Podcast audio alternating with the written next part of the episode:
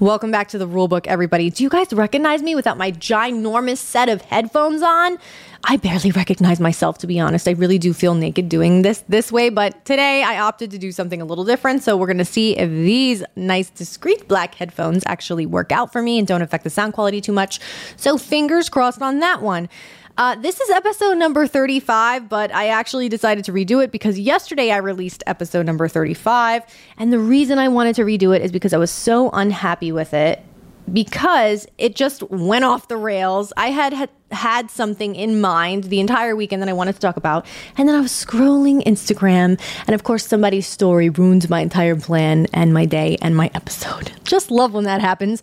But basically, this person posted a warning from SAG that was to influencers and content creators saying that if you even make any sort of content that promotes a project that has been struck or even talking about it, even from the point of view as a fan, then you are creating scab content. And if you ever do try to join the union, you will be denied because of that content. And I was like, oh, damn it. Because I had a whole idea about this thing I wanted to talk about, and you could probably guess what that was. It was a certain movie about a certain doll that recently came out. But since I do stand with SAG and the WGA, and I literally just did an episode last week breaking down the strikes and why we should all stand with them, I cannot in good faith make that episode. But I did have the chance to think about the themes that I wanted to touch on. So we're going to do that right now. The female experience is obviously all over social media, thanks to that certain movie that we're not allowed to talk about. And I'm thankful for that. But we can talk about Billie Eilish's song, What I Was Made For, which is a, a, an existential crisis banger, baby. And if you haven't heard it, I highly recommend that you do. I will leave a link to it in my information section if you're watching this on, on YouTube or not, just, you know, go to YouTube and look it up. It's really good. So, a lot of people have been making content using that song in the background about the female experience, right? The song is about her existential crisis and not fully understanding her purpose anymore, despite doing everything that she was told to do, right? Which I think a lot of us can relate to. And Billie's a big success, and even she creates the video from a point of view where she finds herself lost and directionless, even as like a giant pop star. So, yeah, I guess it never ends, does it? Girls are making videos on TikTok using the song about the conflicting pieces of pieces of advice we receive to navigate womanhood, which you know, inevitably leads to all of us being confused about what we are supposed to do in our life and how we are supposed to proceed. So there's no surprise there. But some of the examples in the videos that these content creators were making and referencing were like when you dress up and then people have the opinion, oh, you should cover up because you're not being modest enough. Or if you are being modest, then people will tell you you're such a prude, you don't dress up enough, no wonder nobody talks to you. Or I love this example, the one about being a working mom versus, versus being a stay at home mom. Usually, working moms are constantly told, oh, you don't spend enough time with your children. And then a stay at home mom will be told, well, you should really go out and get a career. You spend too much time at home. So you literally just can't win. And all of this truly is crazy making. When you constantly cannot meet these unrealistic expectations that are being set for you left and right, whether it's by family, friends, coworkers, society, even your own internalized version of it, you do start to feel like a failure and you feel bad about yourself and it's it's no surprise that these days there's a lot more young women dealing with depression and anxiety than ever before. Hmm, I wonder why. It's because they're constantly being bombarded not only with these high expectations, but also with images of what perfect is or beautiful is or what you should have. And if you don't have it, you feel like you're, you know, doing something wrong. you really can never cross the finish line when the finish line is constantly being moved. One day it's in Germany, the next day it's in France. I mean, good luck with that. I too really struggled to find my purpose in this world, and I've talked had nauseum about that. And even though I am in my early 30s now, it is something that I continue to grapple with. And I, I mean, maybe that's life, right? Like finding out who you are is a part of the journey. So I can completely say it's just a girl problem. It's not.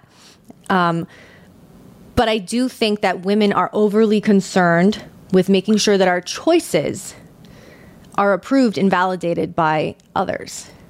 And it ends up paralyzing us because when you sit there and you try to come up with a game plan, a game plan that pleases everyone and you leave yourself out of the equation inevitably, you aren't going to be happy and you are going to be lost and you are going to be singing what was I made for?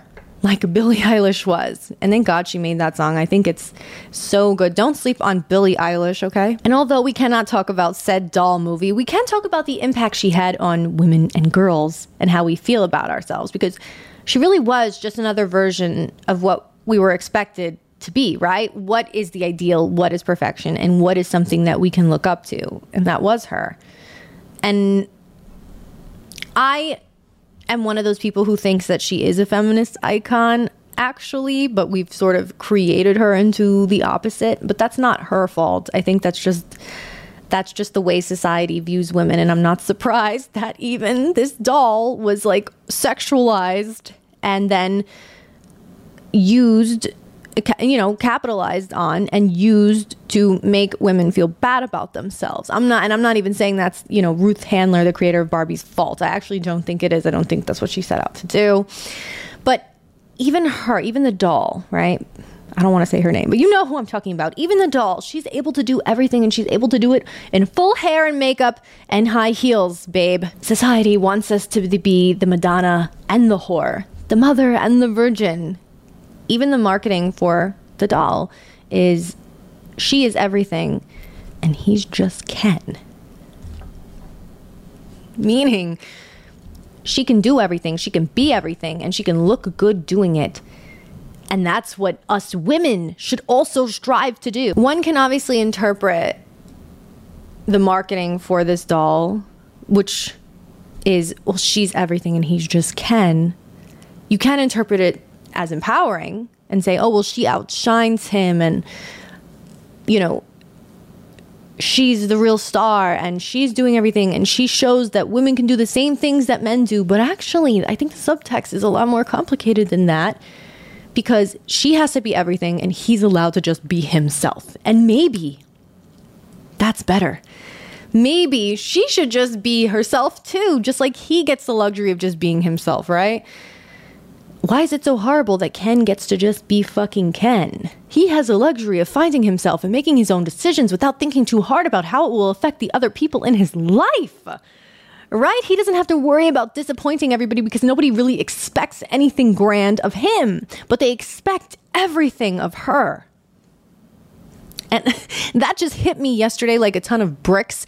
And I was like, I have to redo my episode because I have to speak to that without speaking to the film or anything like that, but just the idea of like, what is a woman? Even in my own life, I've been recently tasked with caring for my aging mother. My sister and I have been tasked with this. Anytime we take her to a doctor appointment or we speak to the lawyers, they have zero sympathy for us. You know, she's having a lot of medical issues, and we're oftentimes met with, especially my questions are met with, yeah, this is it. You have to make sacrifices. Families make sacrifices. And it's like, families make sacrifices or daughters are expected to make these sacrifices? Because I was never my mother's insurance plan. You know what I mean? But I am expected to make these sacrifices that I have to make to caretake her because that's what good daughters do, even at the expense of my sister and I's own lives, our own capacity for making money and that's another thing that hit me when I was making this episode is like the amount of unpaid labor that women do on the daily that does not benefit themselves, but it benefits everyone around them and it benefits society, right? Because the amount of unpaid labor my sister and I have now done for our mother, we'll never get that time back. No one paid us. We lost money doing it. So, and there's no real end in sight and I don't want to talk about the specifics of the situation, but if you've ever been in this sort of situation where you have to caretake someone, you know how draining that can be. And this year has been incredibly difficult for me and my sister and my mother as well. And it's, it's, it's been a lot. And but throughout my life, I've been expected to emotionally take care of my mom. She's someone who struggled with mental illness throughout her life, and I've always been expected to be the bigger person, even when we would have these really horrible fights. My family expected me to fix it, to figure it out, and to take care of my mom and to always be there for her, even at the expense of myself. Obviously, I've chosen a career path that isn't necessarily conventional, and a lot of the things that I've accomplished, they aren't necessarily on my resume, but when my family speaks to me today, they will constantly bring up the fact that I used to have so much potential. I mean, I'm not dead. I still have potential. I know that. But this is them expressing their opinions on how I did not live up to their unrealistic expectations that they were always holding for me. And sometimes I wonder well, if I was a boy, would it be this way? And maybe you can sit there and argue, yeah, probably and maybe it's the eldest daughter thing, I don't know. It's generally unfair and stifling, right? Because a whole part of my self discovery has been learning about the fact that I was so often taught to do everything for everyone else, and usually at the expense of myself and my needs.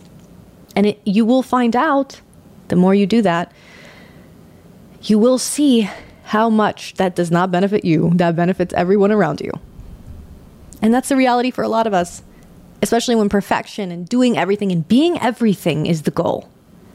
And it's highly unrealistic, and it often leaves women and girls feeling like complete failures because you cannot juggle everything and you cannot do everything, and you will learn that.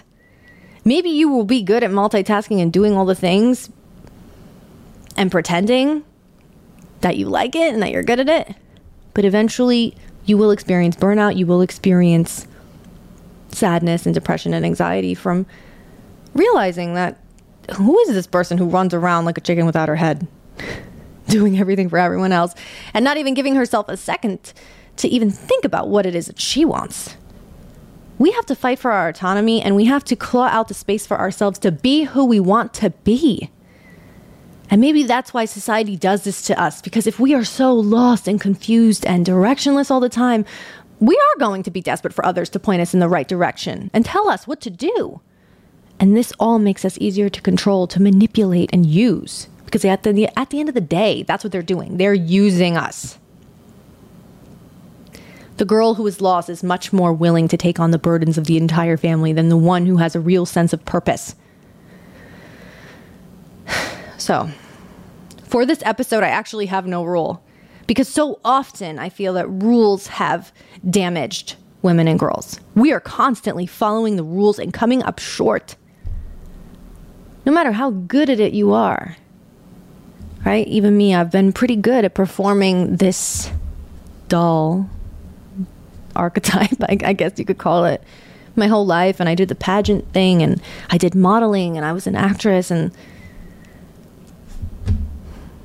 at the end of the day, I look at that and I watch these videos on social media and I think about this doll and I see a lot of overlap and I see a lot of the correlation between, you know, what I was taught to be using these symbols like this like this doll.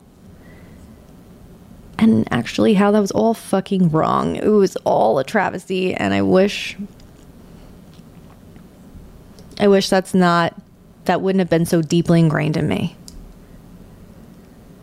Oh, what can you do? So instead, you know what? I'll say this instead of having a rule. I know you guys like my rules. Try your best to silence those external voices, you know, that are telling you what to do, even if they are like well intended. You can't be everything to everyone, and that's okay. It's not a good thing, actually because you're not a doll. You're a human being. You can just be you. So long as you work towards understanding yourself through your own eyes, you can rest assured that whatever choices you make will align with your highest good eventually. But they have to come from you, they can't come from anyone else.